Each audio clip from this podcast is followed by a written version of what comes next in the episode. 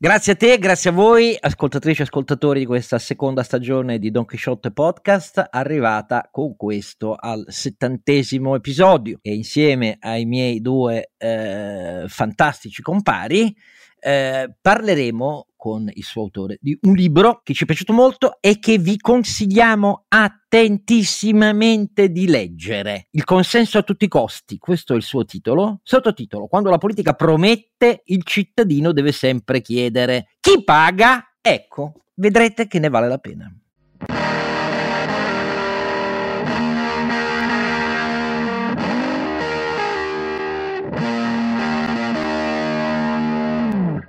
Anche in questo settantesimo episodio la voce chioccia e paperesca, che nell'ultimo è diventata più lenta nello scandire perché molti lamentano che parlo troppo in fretta, è quella del Don Chisciotto Ascargiannino e con lui i suoi due eh, insostituibili compari. Innanzitutto eh, il nostro Sancio Panza. Renato Cifarelli, è colpa mia se tu parli troppo veloce, perché loro per ascoltare me vanno a uno e mezzo, poi arrivi tu e devono rallentare. E mi dispiace, tenterò di essere più lento. Eh, DonChisciottepodcast.it eh, è il nostro sito dove trovate tutte le trasmissioni e potete scriverci per criticare, chiedere temi di trasmissione, ospiti e così via.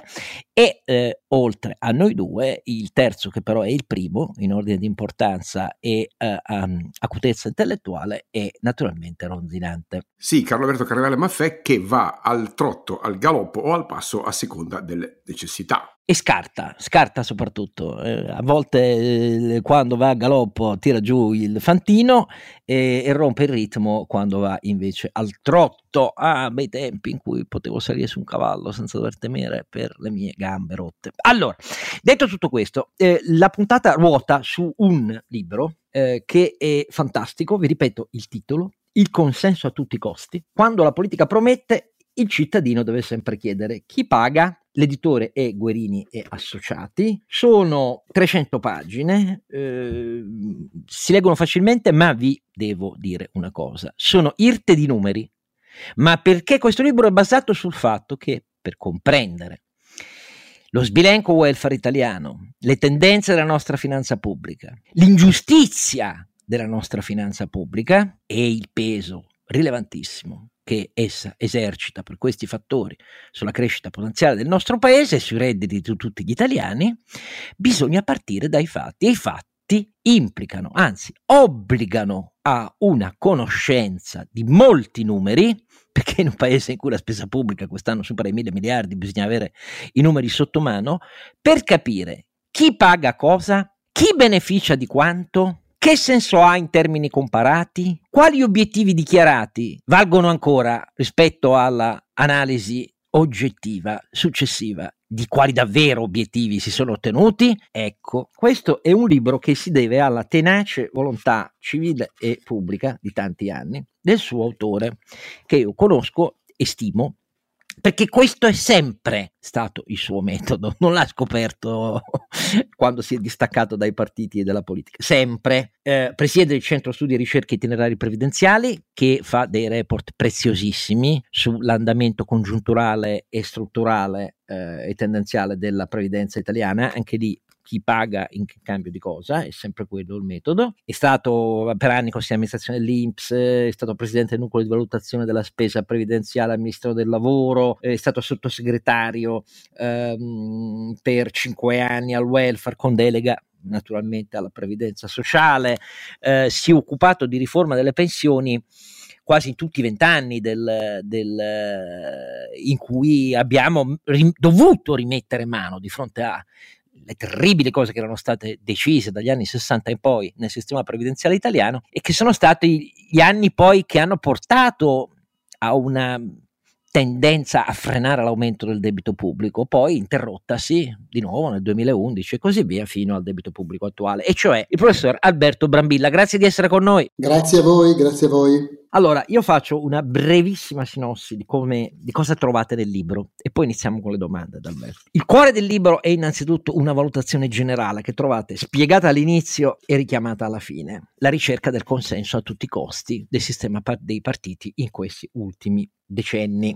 incardinata su una crisi, la crisi di quattro influencer fondamentali, cioè politica e partiti, sindacato, chiesa, media.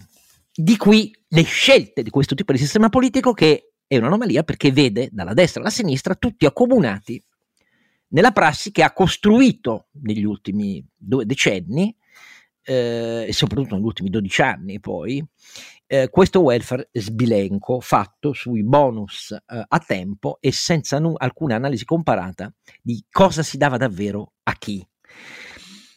Dopodiché ci sono dei capitoli in cui trovate l'approfondimento specifico su alcune delle tante importantissime questioni in cui questa analisi si articola. C'è un capitolo sui poveri, i mille sussidi dati ai poveri, ehm, in cui naturalmente si analizzano anche l'evoluzione storica, i due precedenti e poi il reddito di cittadinanza, quanto costa a chi va, Uh, si analizza l'assegno unico per i figli eh, vantato come grande, un, un, grande contributo di razionalizzazione che è vero eh, che ha la sua concessione fa diminuire alcune detrazioni e deduzioni ma non è quello che ci viene descritto. Si fa un'analisi di conto lo Stato ha speso contro la povertà ed è come mai più spenda più spenda, perché la spesa sociale è passata da 70 miliardi a, a, ha avuto un incremento di quasi 50%, eppure i poveri assoluti relativi sono sempre aumentati, il che significa che naturalmente queste misure sono state assunte.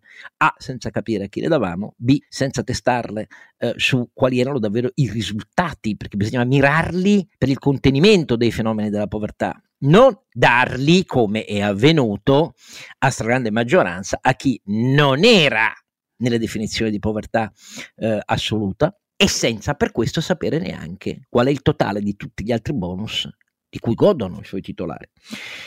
Poi, il paese dei finti poveri e dell'evasione di massa. Diciamo, rispetto a una media di 6, 7, 8% eh, di povertà, nel nostro paese, numeri alla mano, scopriamo che i tantissimi, innumerevoli bonus che sono stati prodotti in questi anni, noi li diamo a più del 50% degli italiani. Beh, ci sarebbe da riflettere. E poi scopriamo che li diamo senza sapere qual è la situazione di reddito reale di coloro a cui li attribuiamo e quanti altri bonus incamerano, perché non c'è un'analisi dei dati incrociata dell'assistenza. E poi, ancora, che li diamo a coloro che già nella piramide dei redditi IRPEF sono iperassistiti da una minoranza dei contribuenti. Eh, altro capitolo, e qui si va alla transizione ecologica. Anche qui analisi delle misure su cosa voglia dire transizione ecologica, ma c'è anche il problema della demografia italiana. La Repubblica fondata sul lavoro, quale lavoro? Quale lavoro? Come mai non è un problema fondamentale del nostro paese che qui lavorano a malapena tra i 22 e i 23 milioni di abitanti, mentre invece, che ne so, in Francia sono 11 milioni in più e, e siamo sempre ultimi nel tasso di eh, attivi e di occupati? E invece abbiamo il record dei net. Non è che deriverà dal fatto che le politiche di assistenza non sono fatte per formazione, riaddestramento e reinserimento nel mondo del lavoro, ma sono fatte a prescindere. Poi un capitolo sull'immigrazione, cioè l'analisi quanti immigrati ci servono davvero in più rispetto a un paese che invecchia. Si potrebbe fare diversamente, anche qui mitologie da una parte, numeri dall'altra e le pensioni naturalmente poi, altro capitolo perché questo è poi da sempre uno dei terreni su cui Alberto più eh, si prodiga, con un'analisi spietata delle mille deroghe che dopo la Fornero sono arrivate. Non è che c'è solo quota 100, eh, perché anche dopo il superamento finto di quota 100 eh, con il governo Draghi ci sono altre sette modalità di, pensio, di, di prepensionamento anticipato, se sommate le varie APE, l'opzione donna, eccetera, eccetera, eccetera. E poi i prepensionamenti per le aziende e così via e così via. Se ci sommate poi che a quelli ci si arriva con cassa integrazioni protratte per anni e anni e anni numerosi grandi gruppi, non solo all'Italia e così via, o Termini Merese e così via. Anche qui, chi paga quanto? Se in un paese di 16 milioni di pensionati quasi la metà poco meno di 8 milioni, 7 milioni e 8 rotti, nella realtà beneficiano di conti di, di, pensioni i cui contributi non hanno pagato se non in minimissima parte o addirittura per niente. Ah, tutto questo naturalmente poi su una ricostruzione della piramide dei redditi italiani. La piramide dei redditi italiani vede più del 70%, il 77% dei contribuenti italiani pagare il 20 e qualcosa per cento dell'IRPEF e vede invece il 20% residuo dei contribuenti pagare il 70% rotti dell'IRPEF. Eppure alla fine abbiamo dato i bonus eh, anche a quelli fino a 35.000 euro e così via, senza tenerne conto del fatto che già pagano un'IRPEF bassissima. Eppure tutti i partiti dicono che bisogna continuare a tassare di più la minoranza che in realtà tiene sulle spalle rispetto ai 172-175 miliardi dell'IRPEF il pagamento della sanità a tutti, della scuola a tutti, delle politiche assistenziali che abbiamo moltiplicato e così via. Ecco, la geografia dell'iniquità di questo paese. Scusami Alberto, se nella sintesi ho commesso, come inevitabile, errori da cretino, però... Sintesi perfetta. Io voglio sapere una cosa, che cosa ti spinge a credere visto che sei il primo che dice che il sistema dei partiti, i media, i sindacati non ne vogliono sapere niente di queste cose qui, a credere che valga la pena di proporre questo set di numeri che a un qualunque cittadino contribuente dovrebbe far girare i coglioni fino a livelli pazzeschi. Tanto per dirne un'altra, come è possibile vivere in un paese in cui tutti chiacchierano di lotta all'evasione fiscale se la media pro capite dell'IVA nella regione del sud è 600 euro e cioè tre quarti inferiore a quella del nord? Perché hanno consumi di sopravvivenza eh, 4 quinti inferiori al sud? È evidente che ha qualche cosa a che fare con l'evasione dell'IVA, no? Eppure la lotta all'evasione si fa non su questo. Ma perché tu pensi che valga la pena? E perché diciamo così che è un po' una forma di volontariato, cioè restituisci in un certo senso alla società e quindi anche alle persone che poi continueranno, quindi i giovani, a andare avanti, cerchi di restituire qualche cosa, nel senso eh, eh, i numeri, io sono un po' come dire eh, nato in questo meccanismo dei numeri quando sono arrivato eh, nel 95 a fare il consigliere dell'Inps, abbiamo cominciato a lavorare con l'allora presidente Biglia su questi numeri e pian piano, pian piano abbiamo cercato di come dire, diffondere il più possibile le cose che sarebbe bene sapere perché il nostro paese, che ha delle potenzialità incredibili, possa fare qualche cosa di più.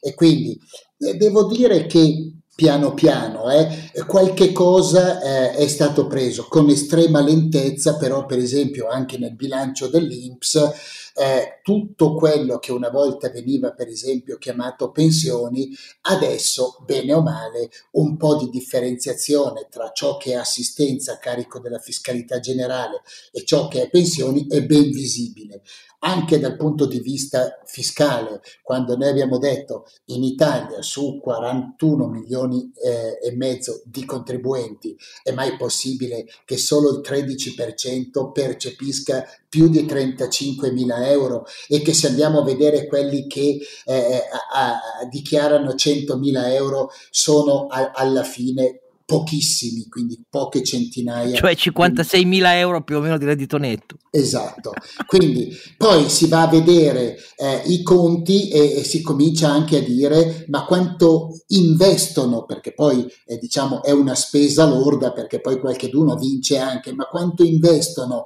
in gioco d'azzardo? E in gioco d'azzardo investiamo esattamente la somma che investiamo tutti gli anni per la sanità. E quindi pian piano queste cose cerchiamo di dirle nella speranza eh, che eh, trasmissioni come la vostra, come tutto, facciano un po' da amplificatore e facciano uscire da questo torpore perché ma, scusa ma come sta insieme un fatto che noi abbiamo dato sussidi, sussidi per eh, 330 miliardi eh? cioè se uno va a vedere i deficit di ultimi il covid ha fatto esplodere i sussidi e i bonus no?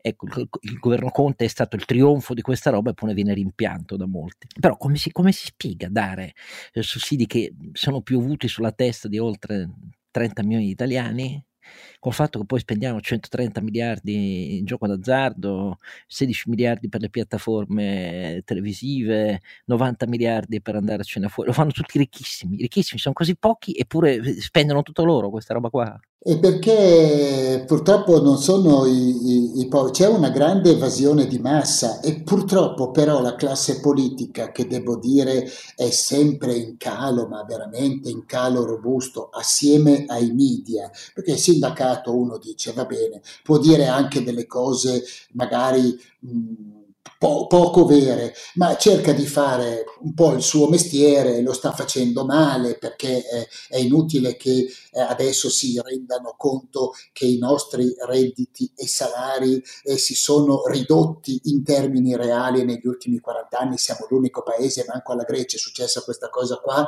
Eh, I contratti, io ho provato a dirle, i contratti li fate voi, eh, li fate voi con Confindustria, con Confcommercio, con Confartigianato, per cui se abbiamo ancora dei contratti che non prevedono addirittura alcuna parte normativa e quindi il contratto degli edili non c'è scritto da nessuna parte che uno a 62-63 anni è meglio che lavori a terra piuttosto che lavorare sui ponteggi. Poi se a loro fa comodo avere questi contratti che sono di 25-30 anni fa che sono gli unici in Europa, perché in Europa i contratti sono fatti ben diversamente, soprattutto nei paesi del, del, nord, eh, del, nord, Europa e soprattutto eh, nella, nel, nella parte eh, eh ancora più nord degli scandinavi. Ma eh, cioè, eh, qui questa gente qua gli fa comodo poi dopo andare a fare le sceneggiate che ci sono tanti infortuni sul lavoro. Ecco, gli infortuni sul lavoro, anche qui mi viene subito in mente una cosa, super bonus. Col super bonus 110%, possibile che nessuno dei nostri politici abbia studiato il eh, i capannoni di Tremonti. Quando Tremonti fece il bonus a capannoni che doveva essere compiuto in un anno, un anno e qualche mese e il costo dei capannoni al metro quadro era più che raddoppiato, lavoravano delle aziende che non avevano mai fatto edilizia, c'era la gente che veniva mandata sui cantieri e non sapeva neanche che cosa fosse un, un, un, un badile. Ecco, noi stiamo rifacendo la stessa parte la demenzialità del, eh, del, bonus eh, 110% che non presenta nessun contrasto di interesse per cui paga pantalone quindi ma eh, eh, purtroppo noi abbiamo avuto soprattutto a partire dal 2008 una classe politica demenziale che ha fatto il reddito di cittadinanza il decreto dignità il cashback il, il super bonus. E, e, e, la stampa eh, gli va bene così, al sindacato gli va bene così e quindi eh, eh, noi stiamo sopportando le cose. Ieri,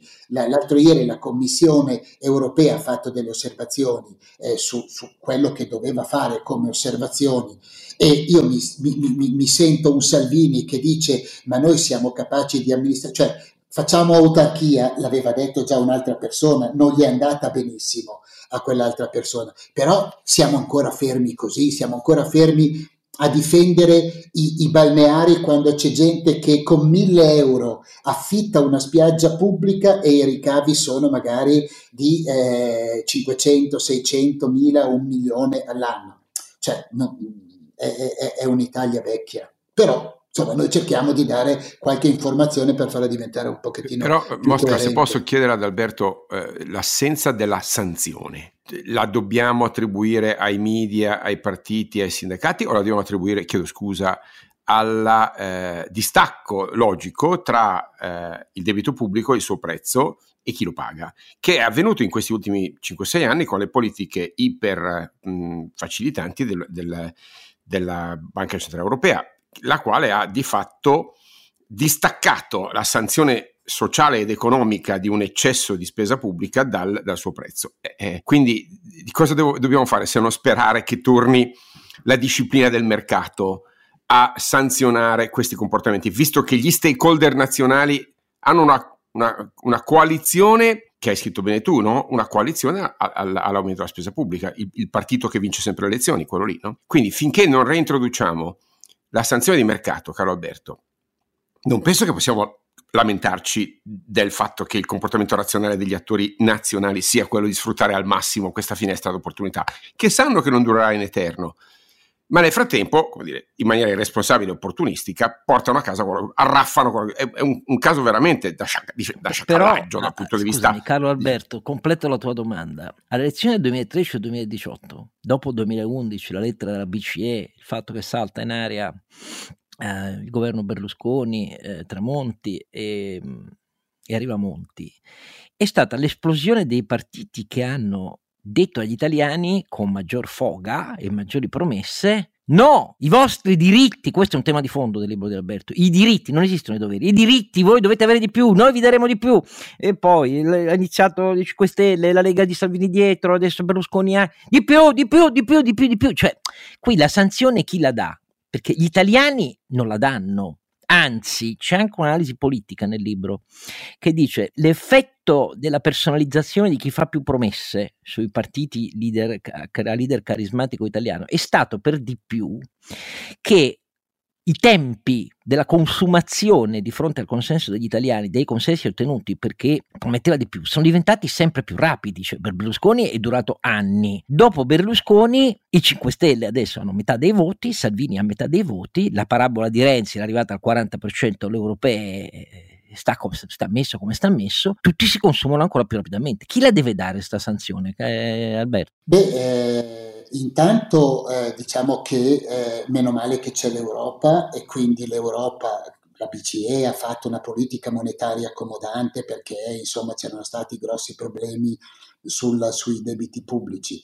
Eh, devo dire però che eh, da quando la BCE ha fatto questa, questa politica, diciamo, accomodante, quindi ha, ha, acquistato titoli pubblici, ha portato i tassi a zero, se non qualche volta negativi, noi spendevamo con un debito pubblico molto molto più basso perché eh, eh eravamo intorno al 100-110% del PIL, spendevamo circa 96 miliardi, oggi che siamo al 157,5% del PIL ne spendiamo 63. Ecco, la sanzione. Adesso l'Europa comincia a dire... Di interessi, dici, di interessi. Di, spendiamo di interessi, sì, tra l'altro la spesa per interessi, nonostante sia calata da 96 a 63 rotti miliardi, è una spesa superiore, che è un paradosso, a tutta la spesa che noi facciamo per scuola, istruzione, ricerca, eccetera, eccetera. Quindi è, è, è, Pensa che per anni siamo andati avanti vantando gli avanzi primari fatti a netto di quello che spendevamo per gli interessi come se non si dovessero pagare. ecco, ma la teoria degli avanzi primari è proprio una teoria che è proprio totalmente totalmente, sballata, come se noi fossimo dei virtuosi e come se una famiglia dice sì vabbè ma io ho risparmiato eh, 300 euro su tutti i redditi, peccato che ne ho 15.000 da pagare di, di, di, di mutuo. cioè è una cosa folle. E, quindi se l'Europa ora e la Banca Centrale Europea, eh, come dicevi giustamente tu prima, cioè la Fed è partita a razzo e probabilmente adesso nel prossimo comitato probabilmente fa un altro aumento dei, dei, dei dei, dei, dei tassi. E se lo fa anche la, la, la, Banca Centrale Europea, tra l'altro la Banca Centrale Europea ha detto finiamo a giugno con l'acquisto dei titoli, poi forse ci sarà qualche acquisto di scadenza, ma non più di tanto. Per cui eh, qui eh, si comincia, eh, ci sono due pericoli. Il primo è che l'aumento dei tassi di interesse ci riporti verso un costo di finanziamento del debito pubblico che dai 63 miliardi probabilmente potrebbe andare su di 10, 15, 16 miliardi. E dall'altro, se l'Italia appena appena cicca il PNRR e quindi non prende qualche soldo e continua a fare debito, noi non dobbiamo dimenticarci che a livello di rating siamo praticamente quasi vicini ai, ai gen bond, ai titoli spazzatura. Noi supponiamo semplicemente per un momento di essere declassati. A questo punto un fondo sovrano, i fondi pensioni internazionali gli investitori non li comprano più i nostri titoli. A questo punto veramente l'Italia vende fuori. Eh, però detto, Quindi, noi abbiamo un governo che è investment grade, un Parlamento che è da junk bond, parliamoci chiaramente. eh, così, scusami. È, così, no, è un Parlamento che scommette oramai apertamente sul fatto che tanto Draghi a vita breve quel che doveva fare l'ha fatto, poi si torna a quello che c'era prima, tanto già per il 2023 il patto di stabilità non ci sarà e ci continuerà, saranno obbligati, hanno dovuto capitolare dei debiti di un paese troppo forte come l'Italia, ne devono tenere conto e basta con questa storia qua. Io penso che da destra a sinistra la pensano tutti così, cioè, da me, Carlo Alberto, io posso sperare che tu abbia ragione, ma ci credo tendenzialmente poco. Ci sarà un Beh, Però, trauma. se posso, Alberto, non è un tema di quanto spendiamo al debito pubblico, perché è ovvio che eh, abbiamo allungato la duration, abbiamo distribuito le cose, bu- buona parte roba in pancia la BCE che alla fine poi rinnoverà, non, fa, non farà nuovi acquisti, ma se lo tiene in pancia, no? Un e, po' sì, e, sì, e quindi di fatto ci hanno sostanzialmente cauterizzato, se posso dire. Il problema è la sanzione di mercato sul, eh, alla fine poi sullo spread, perché qui a questo punto non, non, potranno più di nuovo intervenire sullo spread come ha fatto in questi anni. E quello è il segnale, eh, l'early, l'early, warning che arriva. Eh sì, eh, eh, sì, parliamoci chiaro, così. Alberto, dai, no, la spesa per quanto possa crescere, crescerà lentamente perché c'è uno stock dietro che te, è la derivata che conta. Allora, la derivata che è spread sarà la sanzione? Questa è la domanda a cui dobbiamo eh, eh, rispondere, perché ovviamente le condizioni della finanza pubblica, al di là del, del PNRR, che è comunque altro debito, ricordo, eh, non sono assolutamente in grado di affrontare una legislatura come le ultime due che abbiamo avuto. In, imposs- è proprio impensabile, siamo oltre il 150% di, eh, di rapporto spesa pubblica PIL e abbiamo un rimbalzo dal, eh, dalla, ehm, dalla pandemia che è più ba- parecchio più basso, quest'anno probabilmente sarà addirittura negativo a parte il trascinamento. Quindi io non so come la, la veda tu, ma la spesa previdenziale di cui ci sarebbe bisogno perché ovviamente dopo le crisi bisognerebbe mettere mano alla spesa previdenziale e assistenziale in maniera intelligente e dare veramente aiuto a chi se lo merita. La spesa assistenziale è fuori controllo non perché è alta, ma perché è distorsiva, assolutamente distorsiva, induce comportamenti opportunistici e distorsivi. Questa è l'altra sanzione sociale che dovremmo riuscire ad attivare, ma, ne, ma i poveri non, non, si ribellano, né i giovani né i poveri. E questa è l'altra cosa che non riesco a spiegarmi, Alberto. E, e, e, intanto noi dobbiamo anche pensare che questo però già dai tempi del governo Berlusconi noi abbiamo cominciato ad accantonare la parola doveri e abbiamo sempre fatto diritti. Quando per vent'anni noi tiriamo su una generazione facendogli credere che è il suo diritto, cioè anche quando sento Sua Santità che dice il lavoro è un diritto, io la domanda che mi pongo è, ma il dovere di creare il lavoro, chi ce l'ha? Eh. Eh, la casa è un diritto e il dovere di costruire le case e di metterle a disposizione gratuitamente di questi diritti. Chi ce l'ha? E a questo punto, se sia la Chiesa, sia il sindacato, sia soprattutto i media, e non spronano la politica, cioè a me quello che fa specie, e qui sono totalmente d'accordo con Oscar. Si, quando Salvini dice dobbiamo rottamare tutte le cartelle, chi lo sta intervistando non ce n'è uno che non dica ok, quanto costa questa roba qua? Costa tot, chi eh, dove li troviamo questi soldi? Quando arriva eh, Confindustria, arrivano altri a dire dobbiamo ridurre il cuneo fiscale contributivo, basta andare a prendere il conto dell'Inps e dire siccome l'unica cosa che si può ridurre sono i contributi perché la maggior parte dei lavoratori sono dentro i 25 mila euro di reddito imponibile,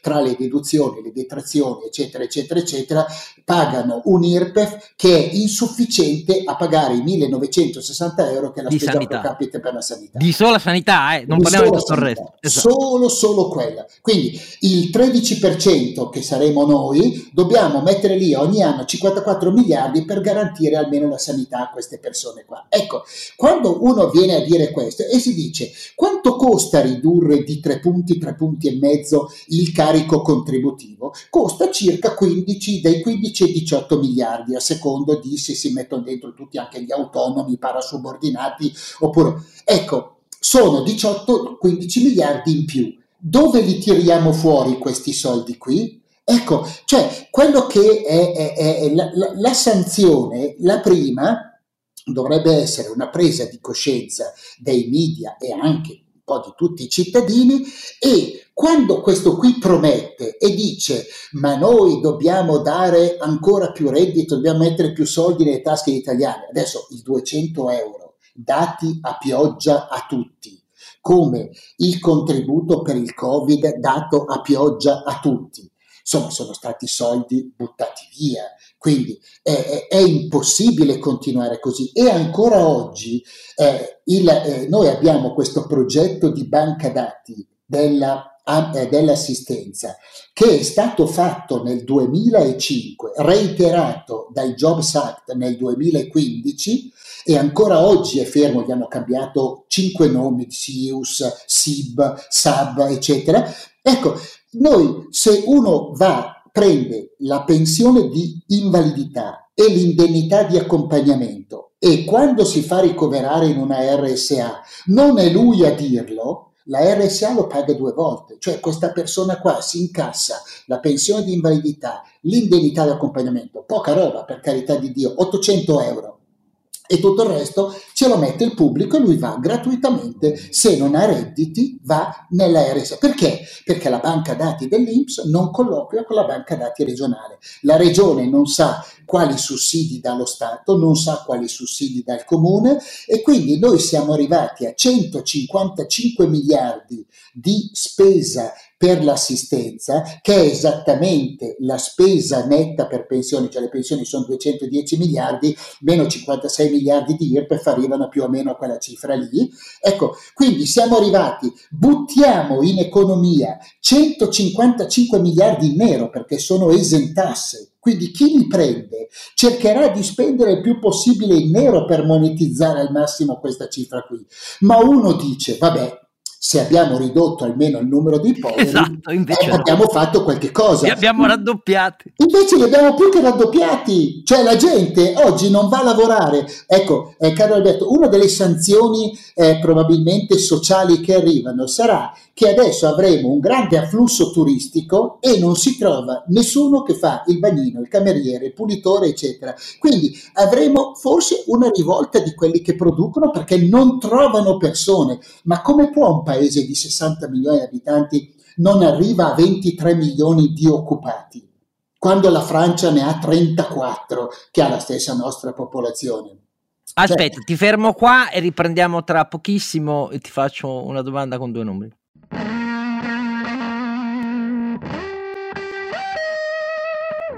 Allora, eh, il libro si intitola, ve lo ripeto, Il consenso a tutti i costi. Quando la politica promette, il cittadino deve sempre chiedere chi paga, Guerini Associati, eh, Alberto Brambilla è con noi l'autore e nel volume ci sono anche contributi di Natale Forlani e Claudio Negro. Eh, ti faccio una domanda costruita su due parti. La prima, gli ultimi argomenti che hai citato fanno parte dell'intoccabile tabù della comunicazione pubblica e politica italiana, perché ti attribuiscono automaticamente la nomea di essere un eh, darwinista sociale, uno che crede che eh, la gente voglia stare a casa senza lavorare, a cominciare dai giovani, uno che crede eh, che eh, chi ha meno eh, sia l'evasore fiscale nel nostro paese, mentre notoriamente sono ben altri. Quindi chi ragiona così è un darwinista sociale, un mercatista indifferente al disagio del nostro paese, al malessere, eccetera, eccetera. E una volta che ti becchi questo timbro,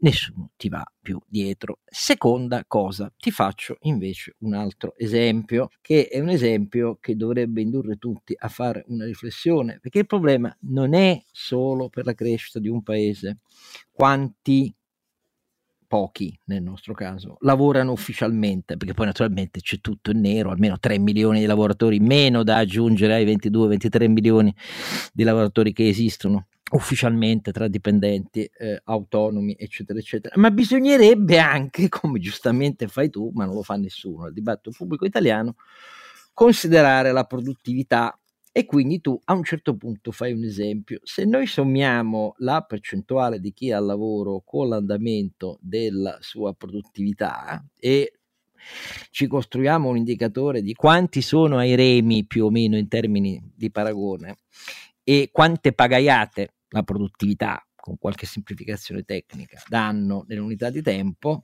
beh, dove vogliamo andare se l'Italia ha 5,3 rispetto ai paesi nord europei che arrivano a 7,7?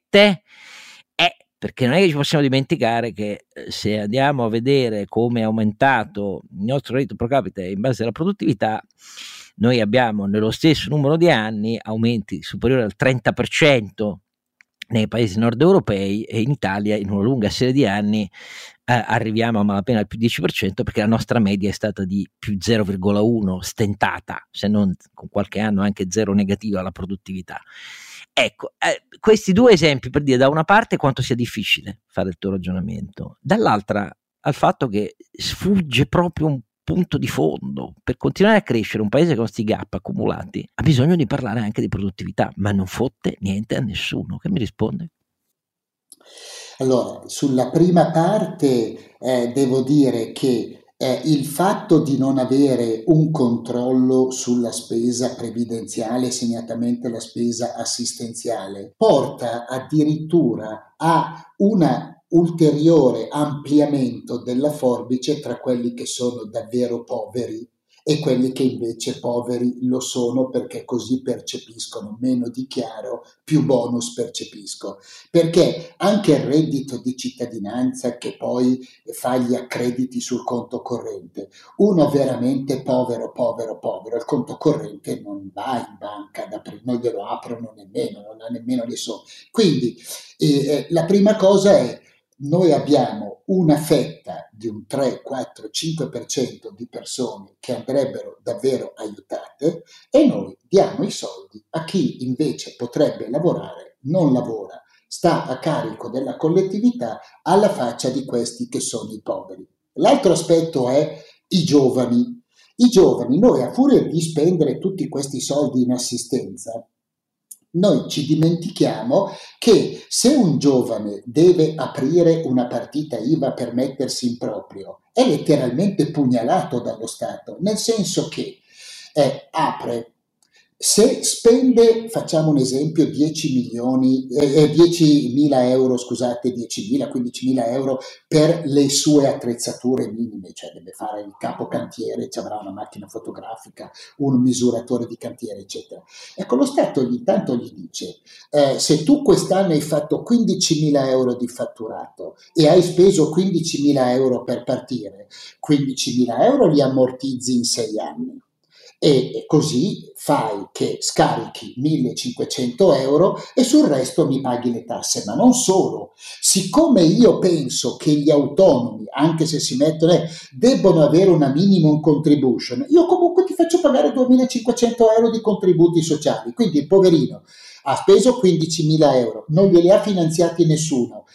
Quindi noi con questa roba qua stiamo tarpando le ali anche a quella parte di giovani che pure ci sono e che pure eh, che si vogliono mettere in proprio, vogliono mettersi in gioco, perché le regole di ingaggio per mettersi in gioco, aprire una partita IVA, fare una startup, eccetera, sono totalmente penalizzanti. Quindi la, la regola è è un darwinismo alla rovescia, nel senso che questo stato qua fa morire tutti quelli che invece dovrebbero, secondo la regola di Darwin, vivere perché sono iperresistenti e fa stare in piedi quelli che invece sono la parte debole, che è semplicemente alimentata con il pesce che gli arriva e quelli che invece vorrebbero prendere la canna da pesca e cominciare a fare un loro mestiere sono penalizzati. Ecco perché è utile far conoscere questi dati. Dopodiché hai ragione, su, per quanto riguarda la produttività, l'Italia negli ultimi dieci anni ha fatto una media di 0,1,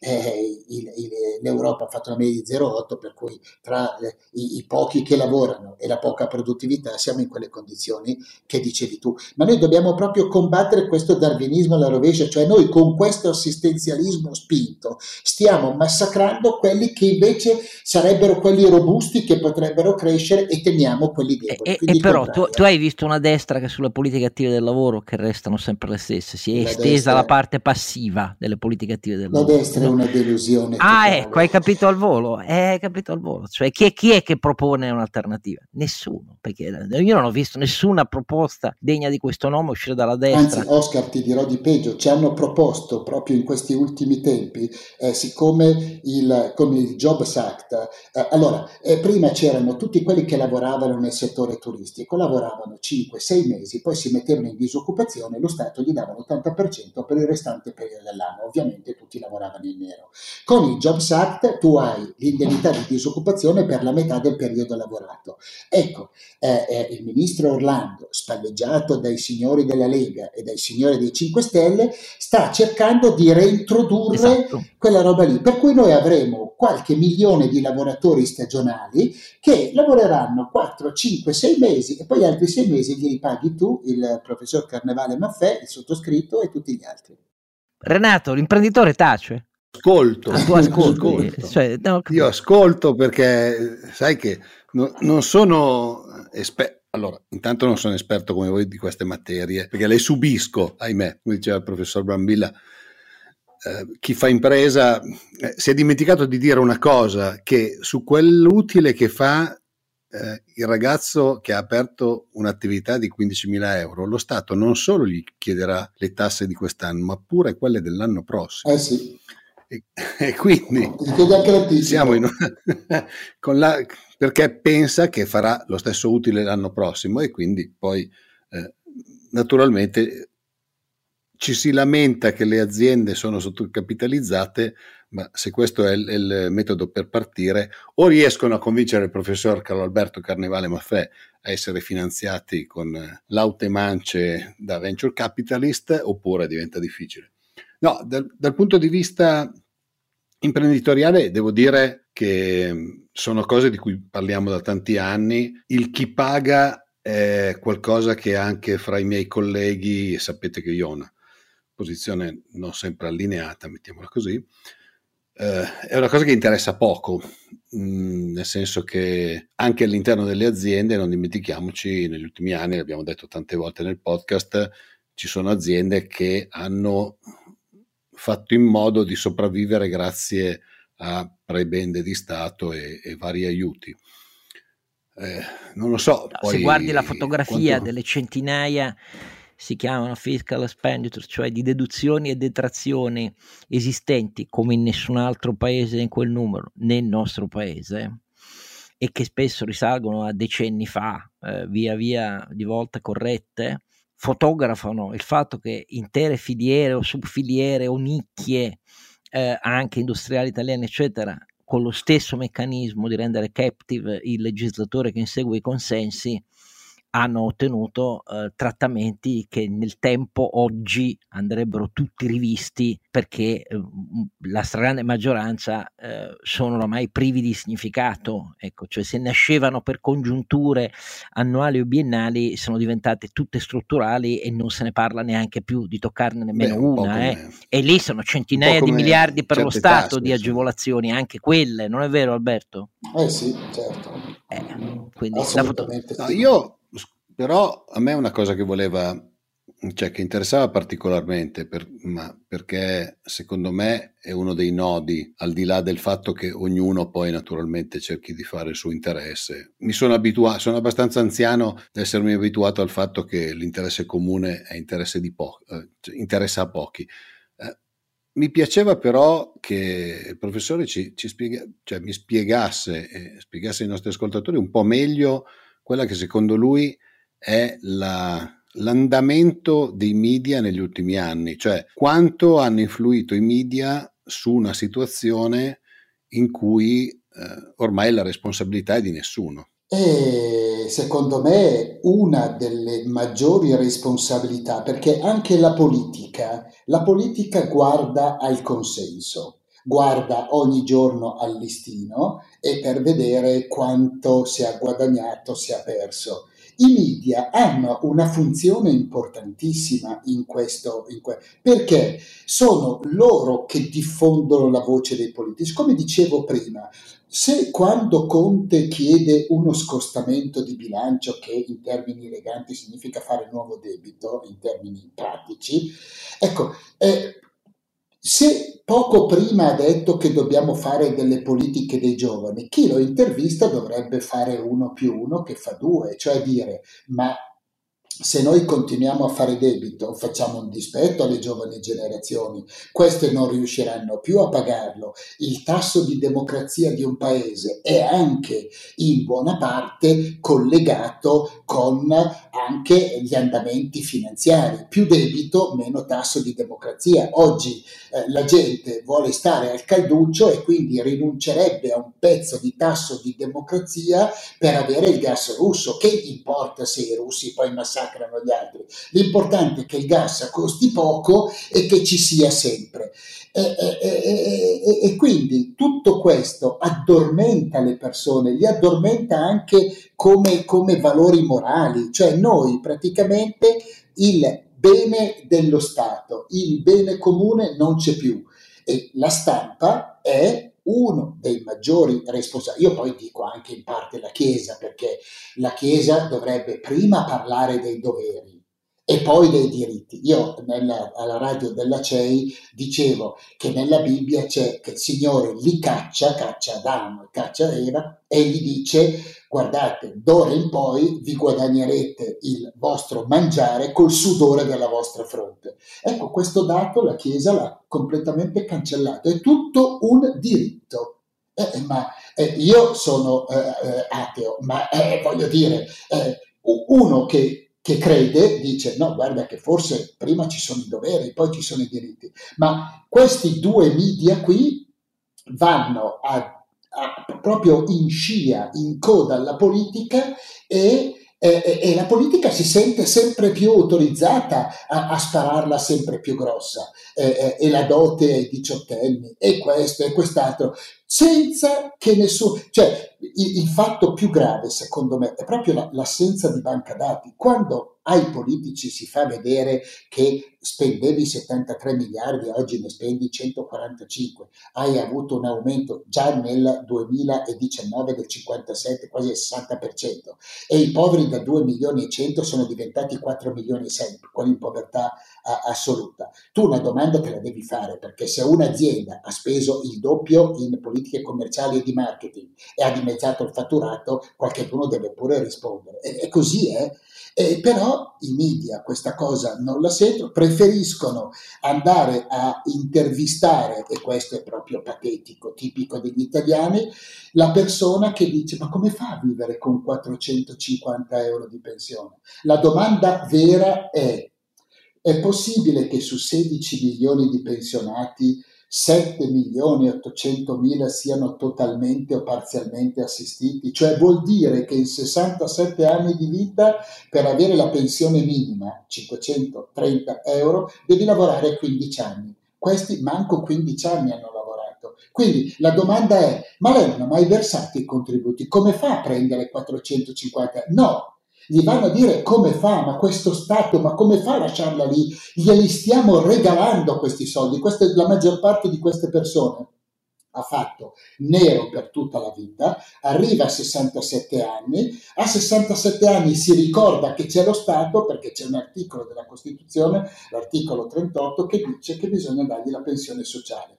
Fanno la domanda, l'Inps paga a piedi lista in Svizzera, se uno ha 38 anni di età non ha fatto una dichiarazione dei redditi mai, lo chiamano per dirgli di che cosa campa. Se facessero questa piccola cosa in ah. Italia assieme alla banca dati, forse avremmo risolto tanti problemi. La rivoluzione per le strade. Alberto, però c'è, c'è una, una, una telefonata infatti, arriva, però, chiedevo... arriva a tutti gli italiani. La telefonata si chiama inflazione e, e alla fine è la vera sanzione sociale ed economica di tutto questo bailamme, se non ti dispiace, perché ovviamente alla fine cosa fa? Erode eh, la, la, il, il, valore reale di queste prebende e di queste elargizioni. E alla fine questa è un po' la strada che l'economia sta prendendo per come dire, ribilanciare un welfare completamente corrotto. Non so se, ne, se, se, sei d'accordo su questo. Eh sì, il rischio...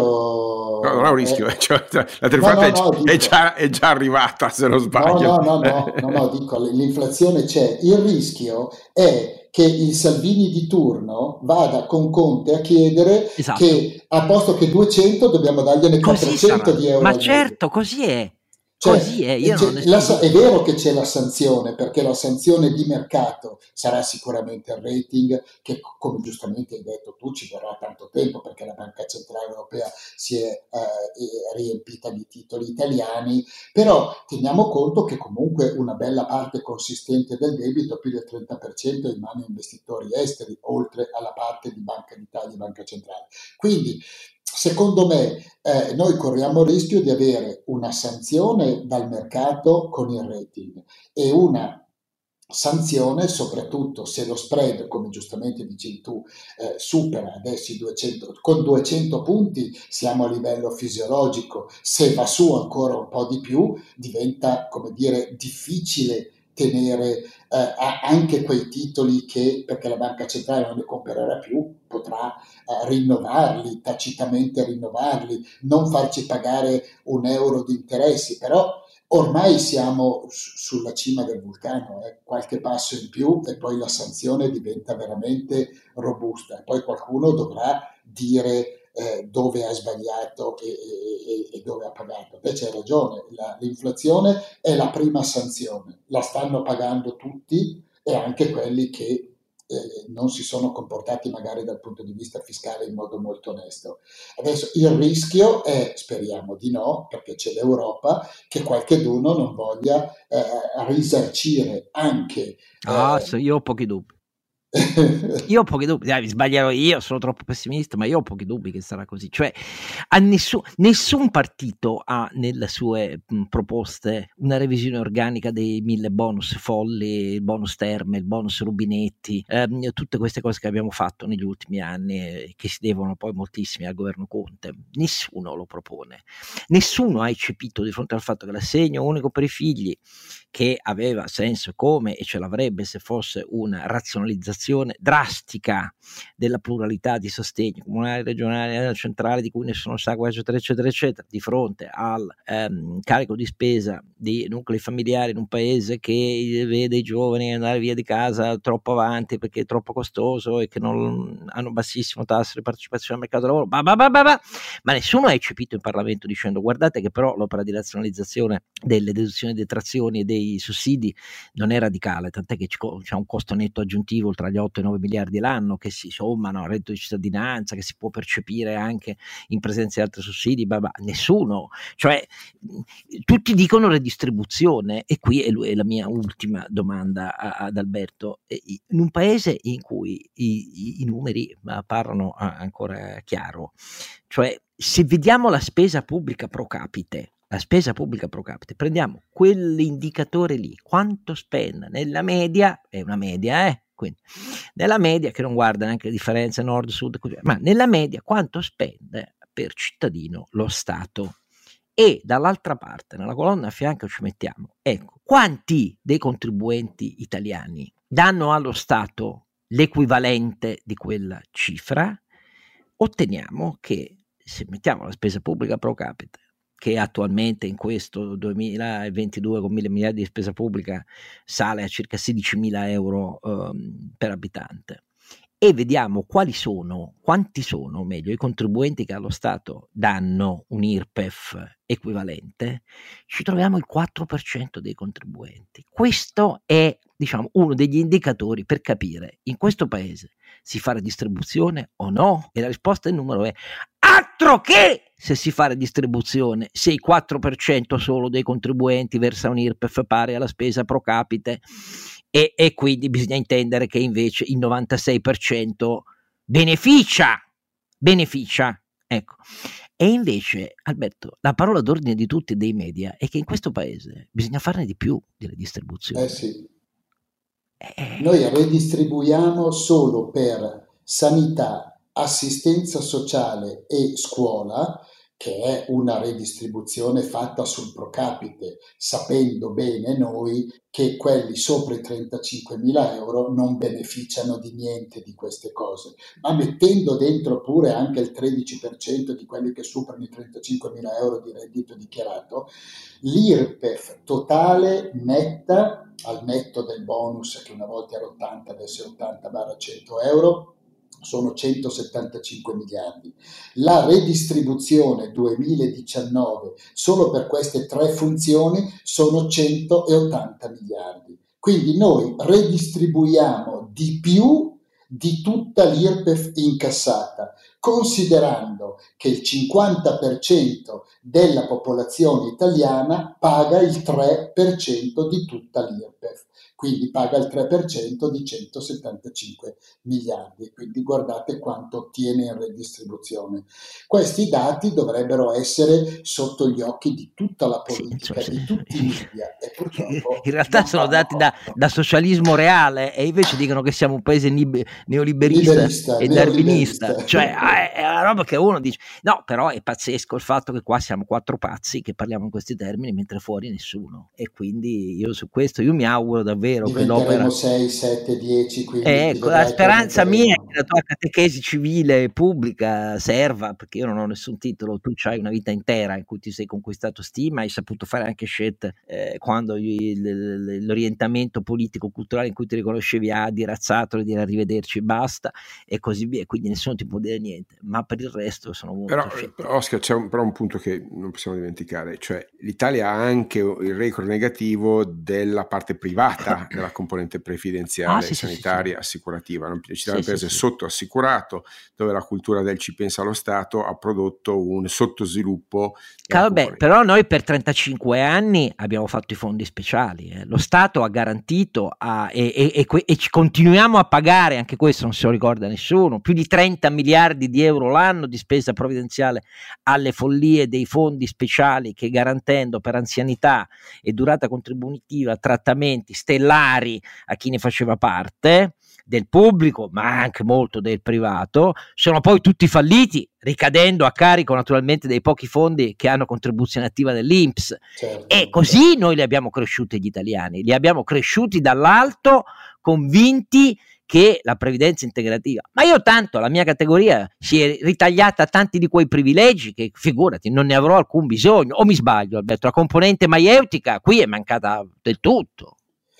È mancata eh, e adesso diciamo che ormai è quello che tu, eh, a cui facevi riferimento i fondi speciali che sono stati il vero problema di questo paese, ma stiamo parlando... E le BP pensioni, quelle sono state le... Eh. Cioè, noi ancora oggi abbiamo quasi un milione di pensionati di teste che stanno prendendo la pensione da più di 38 anni, quindi è una cosa che è enorme. E naturalmente non ci auguriamo che crepino, eh sì. diciamo solo che non funziona così negli altri ordinamenti. Non ecco. funziona così, lunga vita a queste persone, vivano il più lungo possibile, ma non è sostenibile.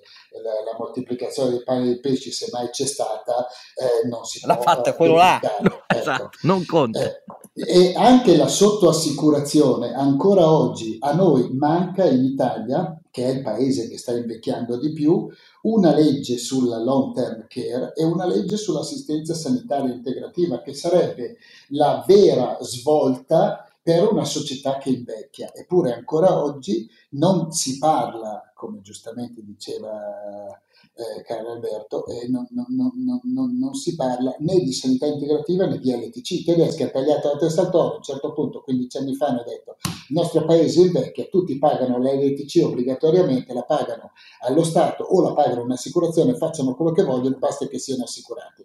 Da noi stiamo qui a dire che dobbiamo incrementare, cioè Salvini vorrebbe raddoppiare la eh, eh, la pensione di invalidità, Conte vorrebbe aumentare eh, l'indennità di accompagnamento. Eh, nessuno però ci dice, ma guardate che ci vogliono tanti soldi, tanti, tanti soldi, solo per le pensioni di invalidità bisogna mettere lì 5 miliardi strutturali tutti gli anni, oltre ai circa 10 che dovremo mettere lì, come giustamente dicevi tu Oscar, per l'assegno unico universale per i figli, perché la differenza tra quello che cancello e quello che ti do, eh. oggi una famiglia con due figli che, non presenta, che presenta un ISE sotto i 6-9 mila euro, quindi praticamente non ha reddito, tra reddito di cittadinanza e assegno unico universale per i figli arriva a 1400-1500 miliardi, eh, 1500 euro scusa, netti al mese. Eh, se ha la fortuna di avere la casa che gli hanno dato i genitori, a questi chi glielo fa fare di andare a lavorare? Cioè ci vivono, ci cambiano. Aia, certo, argomento tagliente. Però, insomma, no, però vivo.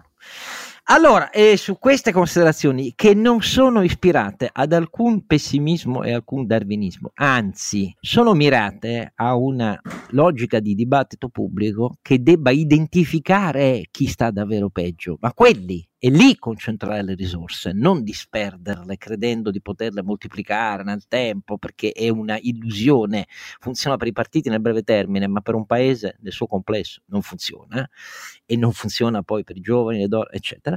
Noi chiudiamo questo episodio sperando di avervi convinto che la lettura attenta meditata, prendete appunti sui numeri, molti dei quali vi stupiranno se non seguite con eh, continuità eh, questi temi che appaiono tecnici, ma questi sono i fondamenti di un paese democratico chi paga per quanto in cambio dovrebbe essere la B, C, grandi nazioni dell'Occidente sono nate su questo. La prima testa di un re cadde perché quello voleva mettere tasse e, e il Parlamento non era d'accordo in Gran Bretagna. Gli Stati Uniti sono nati contro l'eccesso di tasse coloniali dell'impero britannico, contro le 13 colonie, cioè questi sono i fondamenti. Da noi invece no. Ecco, la colpa è anche nostra di tutti, c'è poco da fare.